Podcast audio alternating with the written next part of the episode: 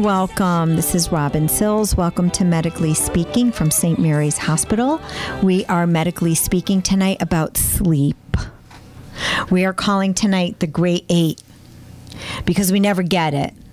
But the gray eight is what we're supposed to get, which is eight hours of sleep. And if you're like me, I'm lucky if I get five hours. And that seems to be what I survive on, even on the weekends. But we have with us tonight an expert in sleep medicine and is our director of sleep disorders in the Sleep Disorder Center at St. Mary's Hospital. He is a pulmonologist, Dr. Greg Gerst. Greg Gersten, Dr. Greg Kolodner. Dr. Gersten, I just gave you a push. How's that? Who's an interventional radiologist at St. Mary's? So, Dr. Greg Kolodner. Hi, Doc. Hi, good evening, Robin. How are you? It's wonderful to see you again. You too. Talk to you. You are the best. I know you weren't always a fan of coming on the radio, but I've converted you. Always. I've converted you. So, we're going to talk tonight about sleep. And I'll Sleep tell is you, good. sleep is good. And I'm extremely tired at this point in the day. But what I want to talk about is we'll talk a little bit about sleep apnea, which I think is something that is confusing to people, and, and talk a little bit about what that means, but also talk a little bit about sleep in general towards the end of the program. But let's talk about you first.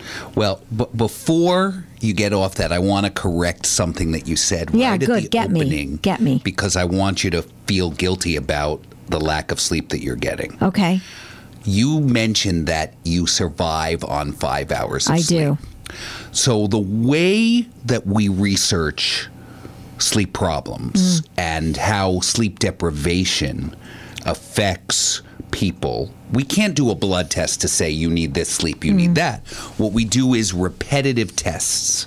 You know, things where you have to be attentive and focused. Some Mm-hmm. of those are are intellectual things. Some of those are just pushing a button when you see something, and some of those are driving simulators. So don't And- drive next to me after five hours. And the studies really show that two weeks of five hours of sleep per night are equivalent to being up for 24 hours straight as far as the ability to respond to tasks. Now, I don't know when the last time you were up for 24 hours straight, but the last time I was, I could barely see. Yeah, that's so awful. You don't want to be fall driving asleep. after that. yes, you fall asleep and you don't realize. As a matter of fact, I do remember a time when I did an eleven to seven many many years ago when my my kids were little, and I did an eleven to seven, which I don't nor- didn't normally do, and I couldn't sleep because I came home and my husband had to go to work and I had no one to help, and I had to bring my daughter to nursery school, and I literally on the way back with my son in a car seat, closed my eyes for a split second on the highway and jumped, caught myself, and was so freaked out when that happened to me. So yes, I it, it catches you by surprise. You don't even realize you're falling asleep. And that's why in a lot of areas we've been trying to limit that, you know, whether it's motor vehicle driving, whether it's some of the high profile accidents in the last several years, whether it's debates about how many hours in a row residents should work. Hmm. Lots of different areas with that. But you wanted to I want to know about. to correct you. No, about your five thank you, because so- well, we'll get back to that because it's so important. And I think our listeners, and by the way, if you do have questions, please feel free to call in 203 757 1320. We are live here with Dr. Greg Kolodner. So, by trade, you are a physician and a pulmonologist, right? You had to That's pul- right. and you did a specialty in sleep medicine. So maybe take us down that journey. sleep medicine was not a consolidated specialty for a long period of time.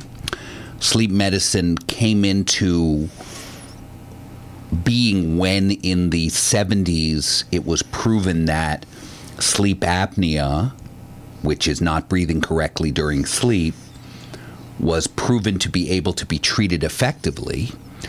And it came as a result of three specialties sort of coming together at the hmm. same time. So there were the pulmonologists, the the lung doctors, Right. who were concerned with breathing and appropriate breathing. They were the neurologists mm-hmm. who would look at the structure and function of the brain, the different parts of sleep, how your brain waves tell us what's going on with sleep, working with brain disorders such as insomnia and narcolepsy and, and things that are related to sleep from a neurologic standpoint. And then there were the psychiatrists who would talk about and study behavior, hmm. which results in sleep habits and other psychiatric disease and dreams. And so the three fields came together in the 70s and 80s. And now, for a long time, we've had a, a specialized board, and you can go into it from any of those angles. Okay. Now, so the field has a combination of specialists. Because sleep apnea is the number one condition that we treat, probably more than half of the sleep specialists are pulmonary based, but we're all trained to do all kinds of different parts of sleep medicine. Because you also cover our ICU with the field of pulmonology. So you know you're you're doing double duty. We do we do a lot of different things. You know, St. Mary's does a lot of things well, and so so that's one. So they have you wear many hats. So let's talk about sleep apnea.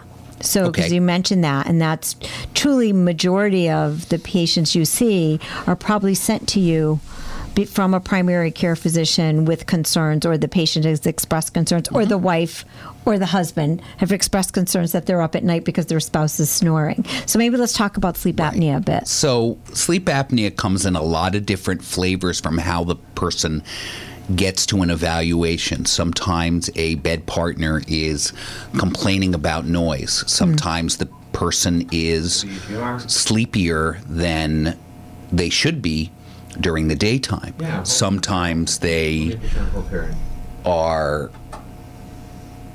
noticed during a procedure that they so they're given sedatives for a colonoscopy or a dental procedure or yeah. something where they're relaxing and they stop breathing. Sometimes somebody is concerned or getting surgical treatment for obesity mm-hmm. and they want to make sure that they're they're breathing sleep right. is is correct, you know, to to make sure that the surgery goes as smoothly as possible. So there are a lot of different ways that people come to can get come to get evaluated. Sometimes people go to their ear, nose, and throat doctor for right. snoring or. We have a call like already. So we have a call already. Hi, welcome to the show. You have a question? I do, but it's not about sleep apnea. Would that be appropriate? I don't mean to get you too distracted. No, that's okay, Harold. Go ahead. Nice to hear your voice. I hear you during the day calling in to Steve, so thanks for listening. Yes. Uh, well, I think a lot of people are considering or have been using melatonin. And not too many doctors talk about this, not too many shows talk about uh, the effectiveness, the dangers, etc., of melatonin if you could just take a few moments to tell us what you think is is most important for people to understand about taking, using, or considering melatonin. If you want, I can hang up. No, thank I you. I think that's a great question. Yeah, you can stay on if you'd like, and just in case you have more questions. So, thank you. So there are a couple of different problems for why melatonin may not be effective for people and there's a this is a kind of a long discussion, but melatonin is a substance produced by a small area of the brain called the pineal gland that makes it as preparation for sleep. Hmm. So if you look at someone who has no sleep problems. So if you measure their melatonin, and one of the difficult things is that melatonin, like many other hormones in the body, varies very uh, widely during the day. So that's why we can't really use it as a accurate blood test because just because you measure it at a certain time doesn't mean it's the time that you should have it. So, melatonin generally peaks in a person without a problem getting to sleep and waking up about three to four hours before their normal bedtime. So, if someone wants to consolidate their sleep, that would be the time to use it about that period of time. So it depends on what you're using it for, whether it's to get to sleep earlier, to consolidate sleep. People have had positive and negative reactions to melatonin. The other problem is that melatonin is a supplement, and like many supplements, it's not FDA regulated, so that your melatonin that you're buying in the health food store or the supermarket may have a varying amount of active mm. substance. And so it's hard to really doctors are afraid to recommend things that haven't been really validated in a in a in a good way. Something that can be used as an adjunct or even substitute for melatonin is high intensity visible light. And high intensity visible light means either going out in the sun or getting a LED light box and using it first thing in the morning. And if you can do that for 3 to 4 weeks for about 15 minutes, it's the light itself can help your sleep cycle and regulate your sleep cycle better. So even using it in the morning can make you more fatigued and more sleepy at nighttime. It's so you use the light box first thing in the morning? First thing in the morning, right. And it's why you may have heard press about electronic devices, which we generally use at the end of the day more than the beginning of the day. You know, we've, we've wound down from our day. We go on our phone, we play games, we play Candy Crush, we play, you know, whatever, or we're looking at things or we're looking at email in the middle of the night mm-hmm. it's the the the high intensity light and of course we use our phones close to our face so we get a lot of light that way and so trying to limit that even putting the blue light filter, which most smartphones now have on, you should go to your settings and and look for that. You can put that on for night. It, it sort of reduces the the blue light. And what it what it does is it the light in the morning stimulates clock genes in your whole body to improve daytime functioning and reduce nighttime uh, and increase nighttime fatigue, reduce nighttime awakenings. You have to do it for three to six weeks. You have to do it at the same time every day. The visible light from a light box, as opposed to the sun, doesn't have any ultraviolet light in it. So it doesn't provide any of the benefits of ultraviolet light or the risks of ultraviolet mm-hmm. light. So the benefits of ultraviolet light are stimulating vitamin D production. The risks of ultraviolet light are sun exposure to the skin and the retina. So so you can go out there and take an early morning walk. That helps. Well, I'm thinking more about the melatonin. I understand what you're saying.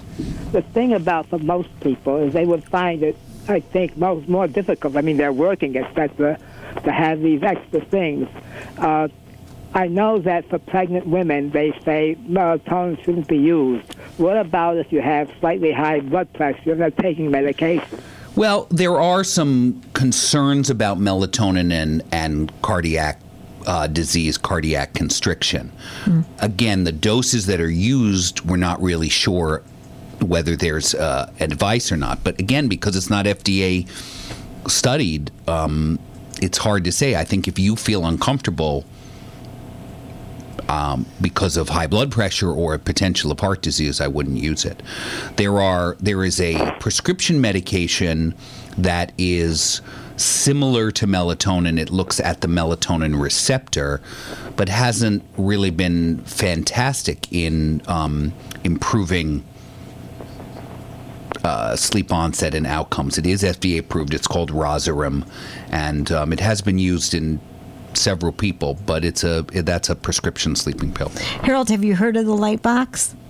Uh, I it would not be something that I'm likely to try, uh, but I think I think to me the most amazing thing here is that you think sleep would be such a simple subject, and, and the doctor had to go off in different ways to try to answer, yeah. you know, the question. It's it's I, complicated.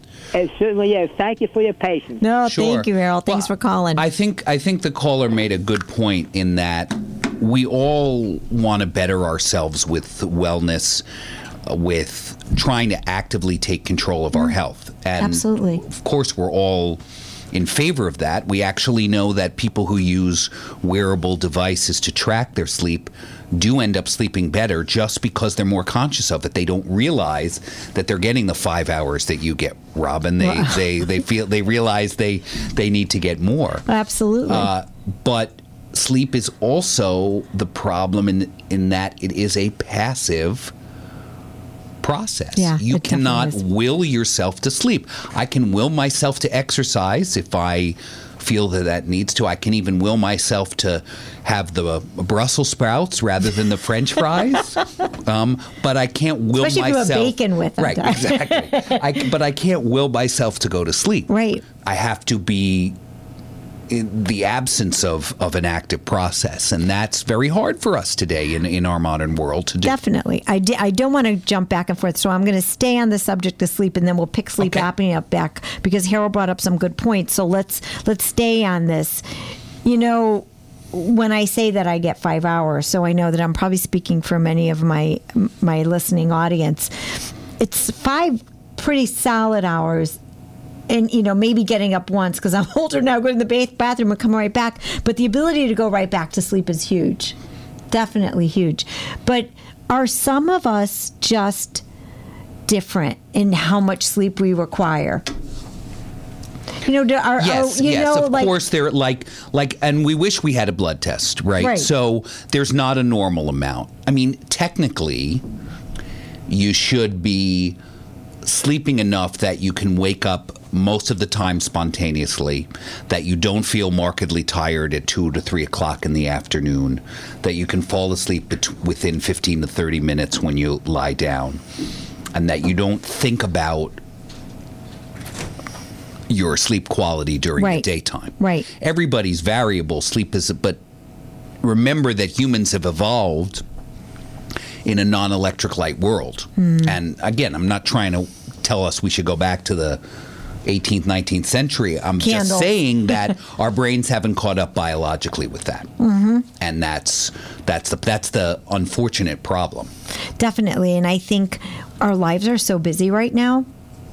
You know, all, and I think everybody, you know, it doesn't matter where you are in your life, you know, whether you're a young kid, school is more competitive. We have them homework and sports, and, you know, they do have all the electronics too. The teenagers, when the kids are going to college and, you know, adolescence too um, in that that middle school age and then you know as you get older and you're working and and your lives become more competitive and then you have the kids and then as we get older the stress of our work you know gets us apart and then i think when we're older we're not quite sure how to sleep yet right again i think our bodies have to readjust to sleep i know i have a hard time when i go on vacation I want to be able to sleep late, but my internal alarm clock has been set this way for so many years.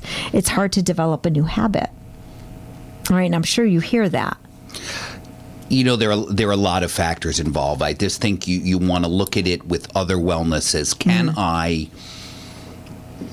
during this period of time set goals? Set um, if you don't want to go out and purchase an electric um, monitor, you know, because that's a waste, or you'll never, or you're not electronically inclined, and you don't want Right. to deal with that. Um, you know, keep a diary by your bed, simple one line, when and see if you make progress. You know, just like people have food diaries for trying to improve better, and and say, look, I'm going to try to get a half an hour more this month per night than I did last month. half an hour a week, half an hour a night is three and a half hours. That's a half a night Right. extra. But now know, is with eight- a half an hour. Are eight hours realistic? I mean, do most people really get that? Well, I think it, it depends on age. Um, you know, there's there's a normal distribution for age, and um, the normal adult over the age of 35 who does not have any neurologic problems, it's probably seven to seven and a half hours in the United States. Um, between the ages of about 13, 14, and 25, it's more like eight and a half to nine hours is normal. And that's very hard for our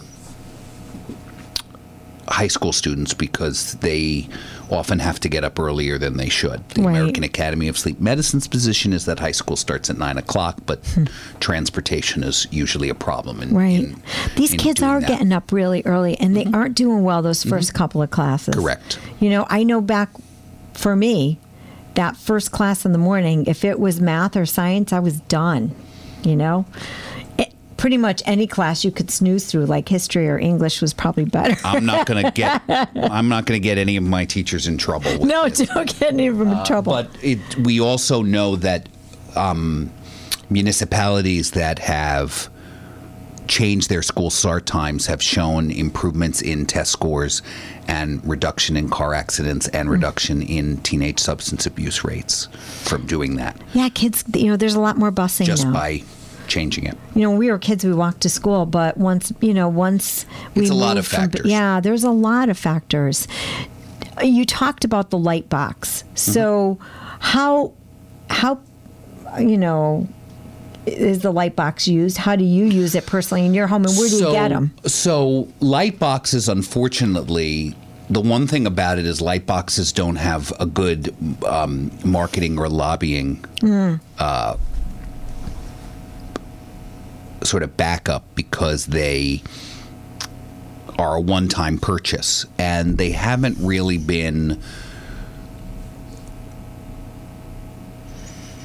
categorized by the insurance the way that they're reimbursed. They don't have a what we call a specific code for them. Right.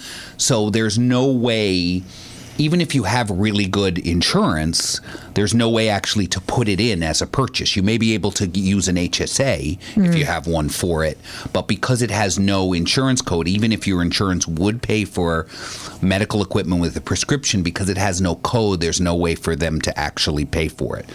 The good news about light boxes is they cost about 20% what they did about 10 years ago because now that LED lights are affordable, the light boxes have become small. They're basically now the size of iPads or tablets. What do they look like? They really look like a tablet with sort of a front, almost like um, like if you if you took like a makeup compact and Okay. you put it in a tablet. Okay. Um, if you go on one of the shopping sites, Amazon or, or something like that, and you put in light therapy, what you need is a is a light box that is rated at ten thousand LUX. LUX is a is called lux. It's a measurement of brightness at a certain distance. So the sun, when it's not an eclipse, when it's out there, has about a hundred thousand lux when you're in bright sunlight. Hmm. So a light box does about 10,000 and you want to hold it you don't have to hold it actually that's incorrect because they stand up on the on the on the kitchen table Like an iPad. whatever like an iPad and they all have stands in them some of them most of them plug in they're not he- heat driven because they're LED, and you put them about 18 to 24 inches, so like you would with a laptop computer or hmm. sort of that distance, and they illuminate your face and your eyes, and you don't have to stare into it. It just has to be the light on your eyes. You can wear normal clothing. There's no skin exposure issues and you can even do other things you could even Have your breakfast. eat wa- watch tv in the corner you know, as long as the light's illuminating your face, getting about 15 to 30 minutes would so be 15 best. to 30 minutes every day. For usually first thing in the morning. First thing in the morning. As close to school or or work as you can. If you have a work situation where it doesn't take you super long to get to work, you could put it at your desk early in the morning And too. then what that's supposed to do is it triggers the it's like the starting gun if you think Okay. about your day as one lap around the track it basically lines you up at the start line at the appropriate time so hmm. when you get to the finish which is bedtime you're ready to You're to go to sleep yeah so it, I, I find that incredibly interesting. And you told me you were using it on, on your kids, right? well my my daughter we encourage her to use it when she's when she's you know falling behind she's actually pretty good and she But she's Her- compliant with it. Uh, huh? She's pretty compliant with it. Her her dad's a little bit of a stickler when it comes to that, and he's always mentioning sleep. And she always complains to me that I blame all of her uh, issues on, on her bad neuroses, sleep, yeah. and I never I never just let her take credit for herself. But she's a, she's a great young woman, so It's, I'm not inc- gonna. it's incredible. You know, I just, I've never heard of it. And you mentioned Yeah. Mm-hmm. it to me. And then there's been a few stories out there in the news on it.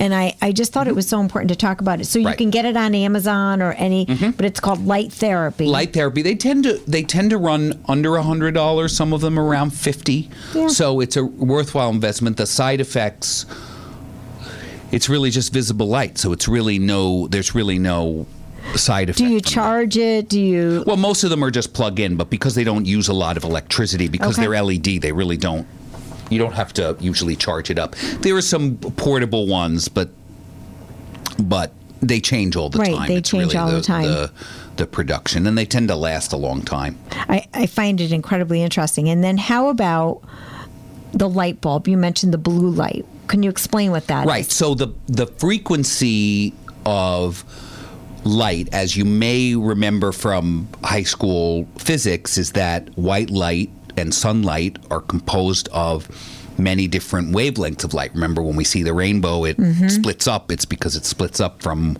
water or glass or something. And it turns out that the receptors on our retina are most responsive to a frequency of blue light which is a frequency of about 470, which is just the the units. There's no reason to really know that. So there are some lights that actually come in just that frequency, and the theory behind that is that it's easier, it's less harsh on the person to just look at blue light. So there are some of the therapy lights are blue, which is a little less um, harsh to, to look, look at. Okay. And a little less blinding, if it Right, were. right. On the other hand, it's the blue lights in electronic devices that uh, Keep you up. keeps the stimulation. So, like I mentioned a few minutes ago, there are settings on the smartphones where you can turn it to night mode or to turn the brightness down. Where and if you ever notice, if you ever turn it to the the warm mode or the night mode, Right. it tends to look more red, and that's because the phone is trying to take out the bl- the most blue Right. blue lights available. But our kids are so on electronic devices Yeah, that having them turn that down, especially at night, yeah, that can be helpful. is would would be Yeah. Mm-hmm. helpful. When do you have your daughter shut down? Or do you con- are you able to control it now? How old is she now? My daughter is 16. Yeah. I think she's pretty You're beyond. responsible of what she does, and I think she turns her brightness down. I think she's really good with sleep, and she understands her importance. But, a- a- you know, as little as possible, you know, after 8 o'clock is probably the time that you want to, you know, turn the brightness way down and, and do that, which, you know, so. a lot of us, I know me in particular, need TV to help me relax. Because if I don't and I just go to bed, my mind wanders. So I need to focus on anything but. Well, if it prevents you from getting that done, I mean, one of the mindfulness techniques is to pick a time before you get into bed to sort of make yourself sort of a to-do list for tomorrow kind of thing. So instead of the first time you do this is when you finally are alone with your thoughts in bed is to, you know, maybe sit down after dinner and just sort of say, okay, look, this is what I've got tomorrow. These are my stresses. I'm going to think about a plan for them. And then when you get into bed, you don't, you don't do that. And a lot of people with insomnia, that's what keeps them up. So they wake up at three o'clock and they've got something gnawing at their brain and they mm-hmm. and that starts triggering it and then they can't go back to sleep. They can't go to sleep. The t- there's nothing wrong with the TV. The TV, like anything, is what we call a sleep association. It's a, it's a teddy bear. It is a teddy bear. It is. Uh, the problem with sleeping with the teddy bear is when the teddy bear's gone. Oh, yeah. So if if if you don't want to watch TV, if the TV's too loud, if the bed partner doesn't want to watch TV, if you go somewhere else and there's no TV. So that's really the the issue. It's not that so TV's true. so bad for you. It's that it's an association. It is an association, and you know, if we go to a, a go away, and we happen to be in a room that doesn't have it, I'm in a panic. How am I going to go to sleep? That'll rot your brain. Uh, but you know, it's so silly. It's like, yeah, put radio on, I, and it's so funny, but it's so true. You're right. It's more the association. But the light will keep you up because it's what wakes me back up to Right. trigger me to turn it off. Yeah. But Right. again, someone who uses light therapy has to realize that uh, the brain doesn't transition. If you if you ever travel, you know about jet lag. You know that jet lag doesn't recover in one day. Right, it's no. it's it's because your body clock is resetting. It's because Right. of the light you get, and there are whole algorithms you can get apps on if you're if you're a big traveler on how to try to tune your light therapy. It's sort of backwards in what you would think it would be, which is kind of interesting, but you have to remember that peak setting of your body clock, which we call circadian, which is just means daily. Circadian is is the daily routine, is about three to six weeks. How about, you know, you talked about your clock. I mean, we're going to be heading to that pretty soon where we're going to be falling back. right? And I'll tell you, it does throw me off. Right. Is Well, that a real is- thing? Yeah, it is. Falling back is easier than springing forward Right. because it's easier for us to stay up later in general than to um, Get up early. get up earlier. And that's because if you actually um, put most humans in a situation where they're they have no clock signals, that so they don't have access to light or anything that's related to the day or time. We actually run a longer day than we run about a 25 hour day. So it may it's like it's easier for us to s- stay later, but it affects things. I mean, I can tell you it affects my dog. Definitely affects the golden retriever. Exactly, but because they're they're looking at at at sun times and things, but you know it's it's more of an issue of of you know waiting for the bus in the dark for the kids. It's Yeah. it's an issue of safety. It's an issue of Definitely. you know we would rather have um, More light. more more light. I mean, I'm not. I don't take a position on whether we should have daylight saving time Right. because but it throws your body off. I mean, you it does. about It, takes you a while. If you think about it, if we didn't have daylight sa- saving time in Connecticut, where we are, the sun would rise about four in the morning mm-hmm. Oh. in June. That's pretty. That's, That's pretty bad. early. The so dog's that's already the, getting up at five. That's the, I'm that's the that's the that's the other side of the consequence. Yeah, it's so true. So so you know it's it's hard to, and if we had daylight saving time all the time then in january it would be 8.30 right. so And you know when it and you know when it rains or when it's darker in the morning, you have such a hard time waking up Mm-hmm. because it's darker. So your mind isn't. You know, I know the other day it was raining. It was really dark, and the dog was waking me up, and I'm real. I'm like, Sam, go back to Mm-hmm. sleep. It's still dark out. But then I looked at my clock and realized, oh my gosh, it's 5:30. I have to get going. Mm-hmm. But my body hadn't even adjusted because it wasn't light yet. Mm-hmm. I didn't have my light box. That would have helped me get through the day. I'm going to be buying one. you still and you and and the other part of it is you still have to get up you can't to use the light box when you're sitting in bed snoozing too many times No, you have to get up. So we are going to take a break. And when we come back, we're going to finally get back to the topic we started on sleep apnea. We'll be right back.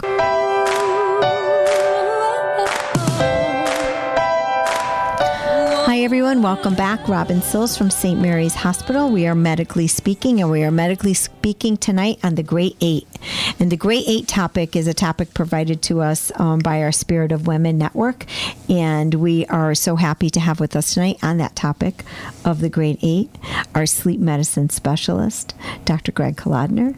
So happy you could join us. hi again robin how are you So great. I'm good. I'm good. I can't believe how quick the program goes. So we started out the program talking briefly about sleep apnea and then kind of got diverted to sleep in general. But we wanted to definitely address um, our caller on some of those issues regarding sleep and the supple- supplement of melatonin. And now back to sleep apnea, talking a little bit about what it is, how you treat it. You were saying it comes to you in a variety of ways, um, referrals. Um, but once you get a patient in your office, then what is the next steps? So, to think about sleep apnea, we have to get to the point of why does this matter? Why do I care whether I stop breathing, especially if I sleep alone and nobody's bothering me, or if I don't really feel that impaired during the day? Why should I care if I stop breathing? Mm-hmm. Well, there's two reasons. Number one is many people are impaired from poor sleep quality. What happens is when they stop breathing multiple times, their sleep is not consolidated. They keep waking up for short periods of time one, two, three seconds. And so they never develop consolidated sleep. And while some people get very tired during the day, others get unmotivated. It can affect depression. It can affect weight gain. It can affect mood, memory, concentration, as we talked about driving fatigue a little mm-hmm. bit. And the other side is that people who have at least moderate sleep apnea have a three or more times greater increase of developing heart disease and stroke. Mm. And we're all about wellness and prevention. Absolutely. And it's very important to treat even asymptomatic sleep apnea if it's moderate. So the thing about sleep apnea is we really have to test you to figure out both how bad it is and if it's there. And the reason why is that there is really no way to know that you're having it without a test. A test is basically measuring your breathing during sleep by either just measuring the breathing or measuring the breathing plus the other parts of your sleep. And what I mean by that is we hmm. can do sleep testing in two ways. We can do it by a home monitor test, which is called a home sleep apnea test. It's actually not a sleep test, but we do it while you're sleeping. And there's a in lab sleep test, which we use the big name polysomnography, which means many sleep monitors, basically. And unfortunately, it is many sleep monitors, but none of it hurts or is difficult. They're basically electrodes, like you would use for an EKG for heart, but they're put on your head and face and chest, and, and we measure your sleep in a real human bed, not a hospital bed, with a real TV and a real room. Oh, I would have a TV. wood. Yes, you would have a TV. although we would we would want you to keep your phone away from the bed. That's okay.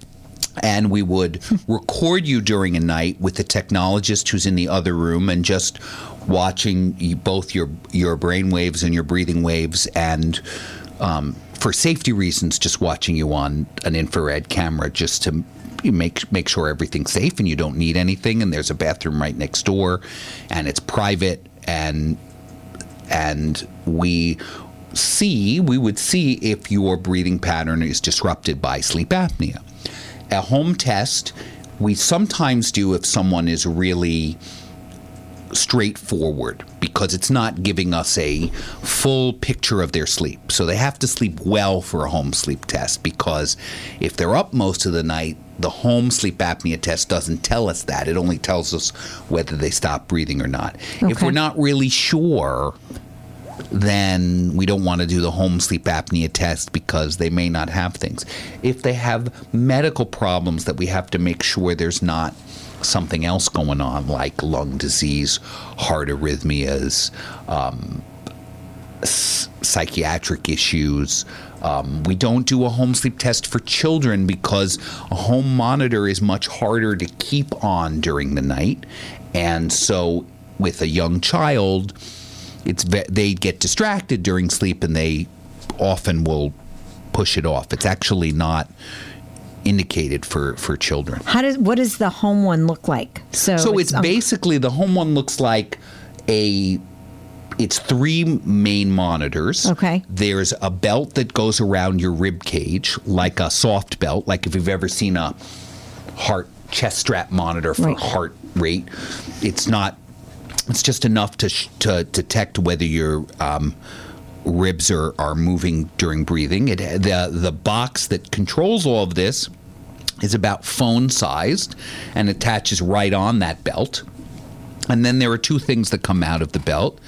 There's a airflow sensor, which is like an oxygen cannula that goes in your nose. Okay. And there's a oxygen sensor, a pulse ox that goes on your clip, finger. the clip. And so those two things come out of the box and are we usually use some loose tape to keep them on so that when you're in the middle of the night you don't realize that it's on you, you don't knock it off. So the important piece is you just said we make sure they're taped on. So these home tests still have to be applied. You still have to be evaluated by a sleep specialist yourself. That's right. and applied in the office after a proper evaluation. Correct. And you and the the one thing I will say is they're up they're instructed in the office. We actually it's not like a cardiac monitor. Right. We do not have to you don't have to wear them home and drive around looking silly going home from the office, but you do have to come for instruction to pick up the unit to to make sure that things are available. And it's important that you do see myself or another sleep specialist because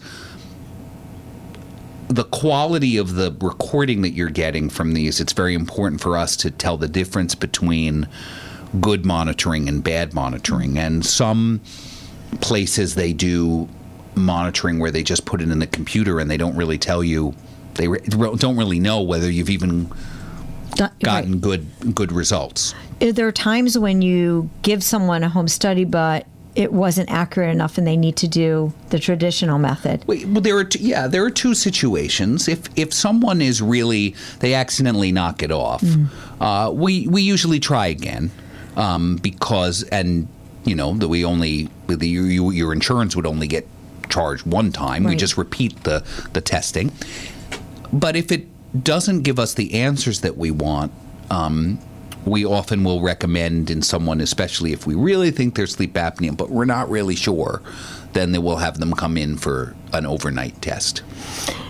if they come when someone comes in for an overnight test you know you're talking about electrodes on your mm-hmm. face and you know on your chest is that really end up being a traditional night's sleep for that person? They're in a strange place you know they're in a, I know it's you know looks like a little hotel room. I've been in the new facility which by the way is beautiful 133 scoville street. I won't say that it used to be my old office that's okay. It's gorgeous in there. Um, they they have beautiful bedrooms. The bathroom has got nicer tile than my house. It's beautiful. But eh, is it as comfortable for the person being in a strange place To say that it's completely the same as your home would not be fair. right The test is designed to detect what your breathing is and what a good sample of your sleep is. Hmm. And most people who are not insomniacs, who most people who at least feel fatigued enough, we get very good data from. I would say we get an accurate test 97 98% of the time. If you come to me robin and you say no i don't snore. I don't have any breathing problems. My problem is i don't get enough sleep or i can't get to sleep or my pattern's all messed up or, or i have hmm. insomnia i'm not going to do a sleep test on you. I'm going to work on the other parts of your sleep. So hmm. it's not for everybody and not for, every everyone. sleep problem but it's for sleep apnea and some other sleep conditions breathing other breathing conditions neurologic conditions. Um, sometimes we do it for leg problems uh, you know other things like that. Leg problems? Like what? Well sometimes we will evaluate people for restless leg syndrome which Mm-hmm. is a type of insomnia. What restless leg syndrome is is a mild neurologic problem that can sometimes make people feel difficult to go to to get to to get to sleep um, it is not a serious condition, but it can be serious enough to affect your sleep quality. It's not something that's dangerous, but sometimes we use medication, sometimes we check iron. it's amazing to me you know the the study of sleep is so big and there's so many parts to it like harold said when he called in he didn't realize how much there really was you can do an entire show of it it's incredible i could have you here all night and, and talk about this because there's so many pieces to it you said um, in monitoring someone in the in in the office or you know if they're staying there that they're there overnight. Mm-hmm. They're there with a technician. So, do you generally, when you're meeting with the patient before you set them up for the study, do you find out, you know, what time do you generally go to bed and what time? Like, how? What is the time frame We, tr- there? we try to accommodate someone. If, if, if someone is really a full shift worker, if someone Mm-hmm. really works overnights and every day or five days a week they sleep during the day, we'll try to arrange a daytime Oh, that's recording for them. Yeah. If someone's a second shift worker and doesn't go to sleep till three or four o'clock in the morning, we might accommodate them. If someone tells me they go to sleep at eleven thirty, we're going to try to do them at the, uh, do the recording at the regular time, um, knowing that we're, we're, we don't have to fall asleep at eight thirty or nine o'clock. right. We can get a good enough data from four to six hours of recording. That's that's um, What do you generally see when you see? Do you see that people? Because it's funny. A lot of people will will say to me, you know, if I fall asleep initially when I'm watching TV on the couch or whatever, that seems to be like my best sleep for like a half an hour. I get this deep, deep sleep, and then I wake up and I have a hard time going back to sleep. And Correct. you know, so what do you see? Well, that's because the first part of your sleep is what we call the deepest. Hmm. It, that means that the brain waves are the most they're the largest. So if you think about the ocean, waves like the ocean, hmm. in the middle of the ocean when you have that sort of rocking back and forth, deep sort of. If you're hmm. on a boat that's just rocking back and forth, that's what seasick the here. right exactly. That's what the that's what the deep waves are like, and they happen at the beginning of the night, and that's why sometimes if you wake up after an hour, you might be a little disoriented because your brain hasn't fully woken up. That is so true. And then the sleep at the end of the night, though, the one, the part of the night that we don't get as much of, that's more dreaming related sleep and more related to learning and memory. Hmm. So that's why people who are sleep deprived sometimes are more forgetful or don't do well on certain things because they're not getting that part of sleep. Now, that's a little bit of a simplistic wow, uh, really description, but that's the way I like to think of it. That, and if you think about it, your brain is going to you. If we believe that sleep has a restorative function, you can think of it as the first part of sleep is to restore sort of the physical things in the body, Hmm. and the second part of sleep is to restore the mind wow. in a in sort of a, a, a, a simplistic definition of it. But that's really interesting. Now, what do you look at when you're looking at the study? What would gear you to treat someone and, and recognize we look at the frequency of how often they stop breathing. So we use a number which is the amount of time per hour, like an index. We look at the quality of their brain waves. If someone is really bad, in the sense that we're concerned about the level of sleep apnea. They stop breathing 15, 20 or more times an hour, and they have medical problems, or their oxygen level is really low.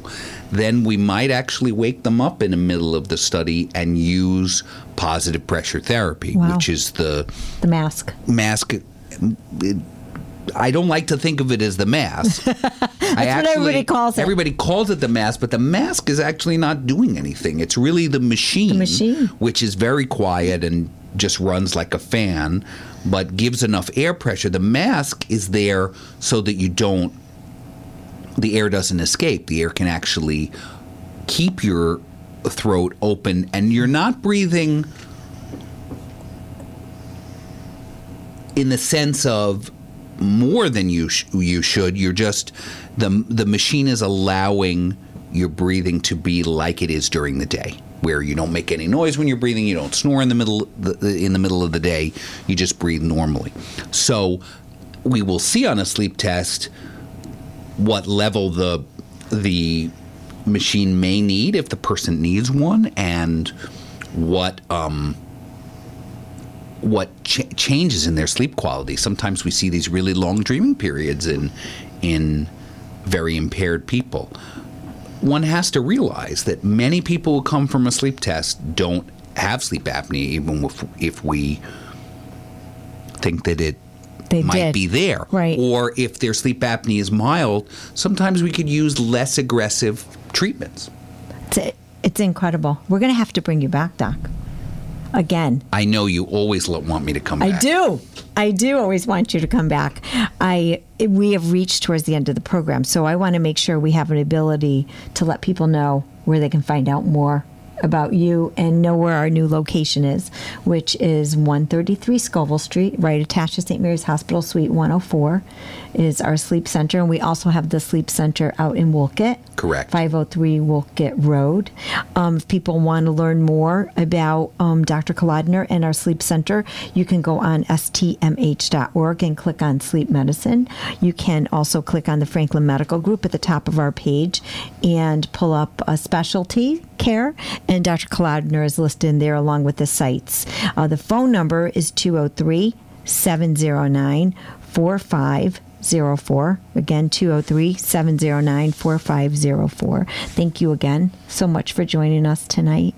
The information was incredible. Thanks for having me. Absolutely. And we will be have this available on our podcast, Medically Speaking.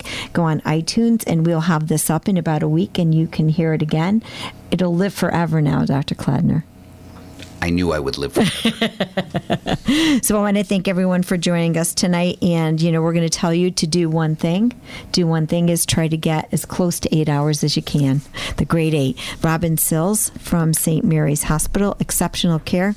Every patient, every day. Have a great week, and we'll see you on August 30th.